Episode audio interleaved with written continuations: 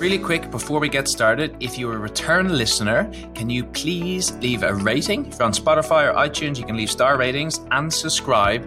It makes a huge difference to the growth of the podcast and it means that we can impact more construction companies to allow them to make more profit and stay in business over long term. And that's all we want to do. So please uh, leave a rating and subscribe. And now let's get on with the show.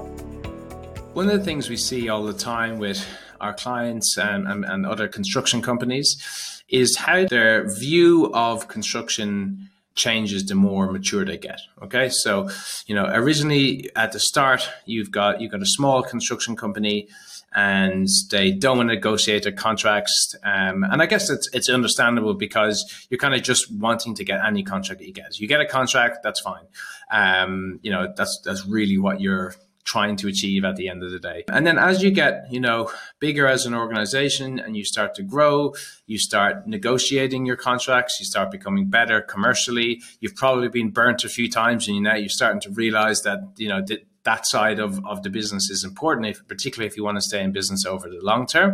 And then as you become a big company, the big companies spend you know, you know, they have in-house counsel, they have in-house contracts people, contracts experts. They go full you know full gas basically on the contract sizing because they know how important it is and, and how relevant it is to to their money. And so but everyone is still kind of doing all the same tendering. So isn't it funny that the you know the smaller contractor is of the opinion that if i try and negotiate my contracts they're going to turn around and say, you know, oh, we're not going to deal with you. You're too commercial. You're too difficult to deal with. Like that's that's how they think. So if you're one of those guys, just just uh, listen on for sure because the, the, the bigger construction companies they negotiate like crazy. They go they push back hard. They almost want to say no, right? So the smaller companies they they, they like they say yes to everything.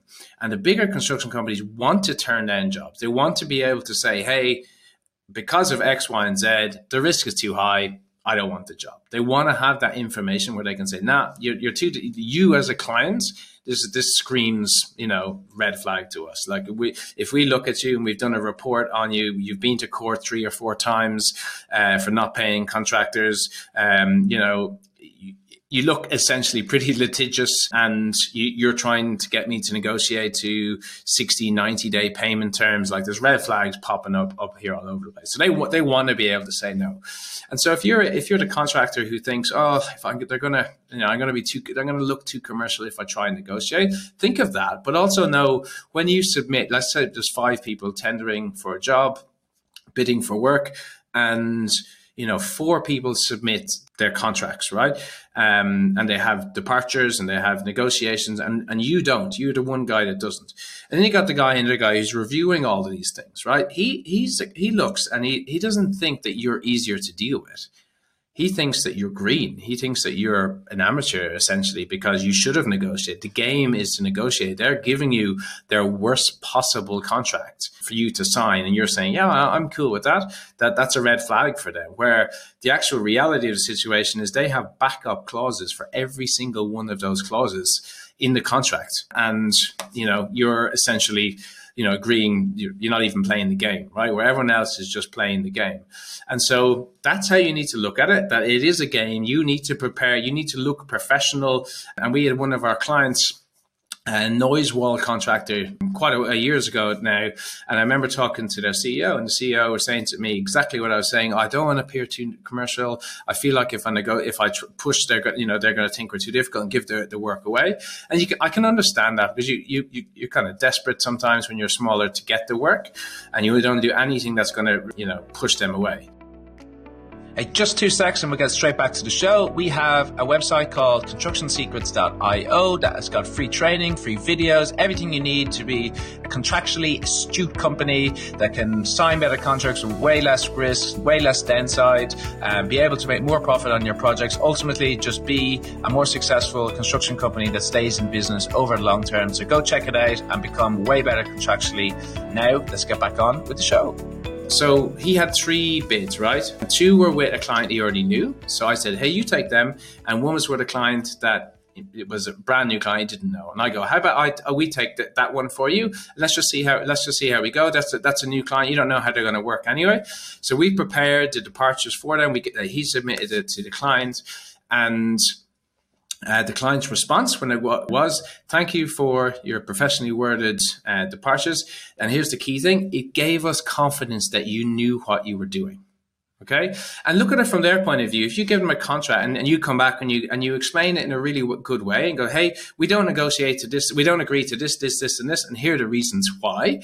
Uh, either it's not relevant, the contract you've given us is not relevant for what you're asking us to do, or it's a commercial principle of ours that we don't do this, and this is why. They go, oh, God, these guys are switched on. They know what they're doing. And you got to remember that the client ultimately, it's not about, you know, lowest, lowest price, getting the work done for the lowest price you know, obviously that's a factor, but really they, they want to make sure you can do the job. The worst case scenario is you get to the job and you just, you haven't a clue, right? That's, that's the worst case for them, right? And then they have to get rid of you, bring someone else on, and that's going to cost a lot of money, right? So their primary focus is that these guys know what they're doing. Okay. They know what they're doing. Are they reputable? Okay. Right. They're professional. Okay. Then we start looking at prices and all of that sort of stuff. So, have that mindset shift that you you when you try and negotiate your contracts with your client, you're going to look more professional. Because you're going to look more professional, you're actually going to win more tenders. The other side of it is to, to, to, think about as well is when it comes in on their side to their like contracts person,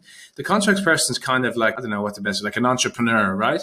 His job is to award 10 contracts in a year or something right? So everything comes into us. He he gives he gives out the uh, the technical spec to the technical expert in in his team. He gives out the legal the terms and conditions to the that the expert the, the legal person in in the organization. So he never actually makes the decision of you know what is too commercial like the the legal person is not talking to the pm is not talking to the owner of the whole project they're all just looking at their own individual things so that concept of oh they'll think I'm too uh, difficult is not actually true.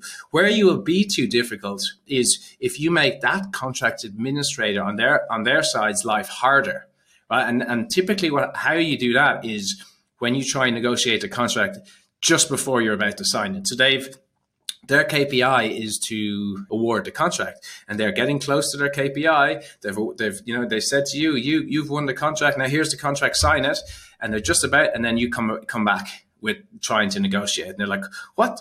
Like I thought we were there. Now you're you're you're pushing me back two or three weeks. It's going to take me ages. Blah blah blah." That's why you need to do it earlier as possible, as part of the tender, ideally. That way, they know exactly what's happening when it happens. And that's it for today. If you got any questions whatsoever, there's always a link uh, in the description.